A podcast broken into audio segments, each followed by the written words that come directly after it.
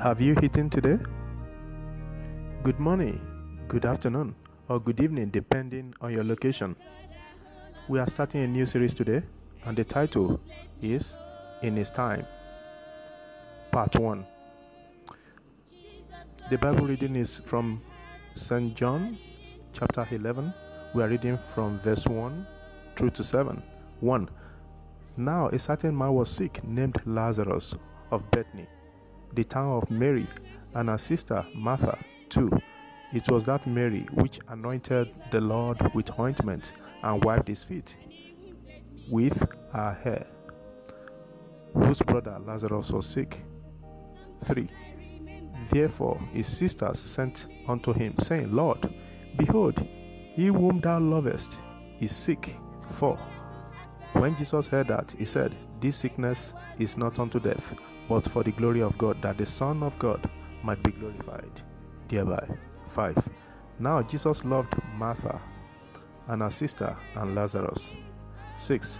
When he had heard there, therefore that he was sick, he abode two days still in the same place where he was. Seven. Then after that saith he to his disciples, Let us go into Judea again. Jesus is very loving, and he is an example of love every Christian should emulate. People that witnessed this during his earthly ministry testified to it. One of such cases is what we are looking at today. Lazarus of Bethany was sick, and his sisters sent to Jesus that their brother Lazarus, whom Jesus loved, was sick. The sisters presented the case very well. It is a type of request or prayer to move Jesus to act as soon as possible. Likewise, it is a good thing to know how to present our cases before the Lord that created everything. How satisfactory will it be if we present our prayers to God in this manner while praying for people or for ourselves, reminding God that He loves them or that He loves us? However, Mary, the sister of Lazarus, had also demonstrated that she loved Jesus after realizing the love of Jesus was so great toward her. She was the one that poured expensive oil at the feet of Jesus and also wiped Jesus' feet with her hair. What a great demonstration of her token of love. The hair of a woman typifies her glory and precious to her. Notwithstanding, Mary used her glory, that is, her hair, to honor Jesus. But if a woman have long hair, it is a glory to her, for her hair is given her for a covering. First Corinthians chapter eleven verse fifteen.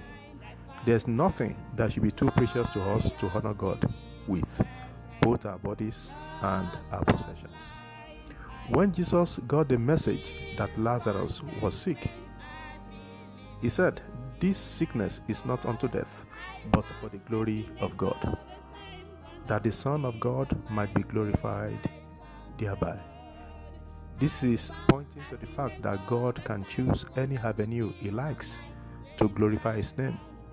This is necessary so that we human beings are reminded that God reigns in the affairs of men, and He does what He likes. He is God. All he, do, all he does is ever wonderful, even in His grace, or in His mercy, or in His judgment. This is where we shall stop today. Let us pray. Our Lord and our Heavenly Father, we thank You for the opportunity You have given us again to come and dine at Your feet, to listen to Your word. We thank You for all that You have taught us. We thank You, Lord, because You have shown us that You have created the world and You rule in the affairs of men. Be thou exalted in Jesus' name. Thank You for Your love that You have been demonstrating since we were born. You loved us so much that You died for us, Jesus Christ. We appreciate this. Accept our thanks and our praises in Jesus' name. We know that You love us, and we want to love You too. Give us that grace to love You with everything we have, with our body and with, with our bodies, with our and with our possessions, in the name of Jesus. At last, let us meet you on earth to dwell with you forever and ever. In Jesus' name we pray. Amen. Remember, this is brought to you by Heavenway Ministry. You can check our website on w w w dot heavenway dot org. We shall continue this series tomorrow if Christ tarries in his coming. May God bless you richly in Jesus' name. Amen.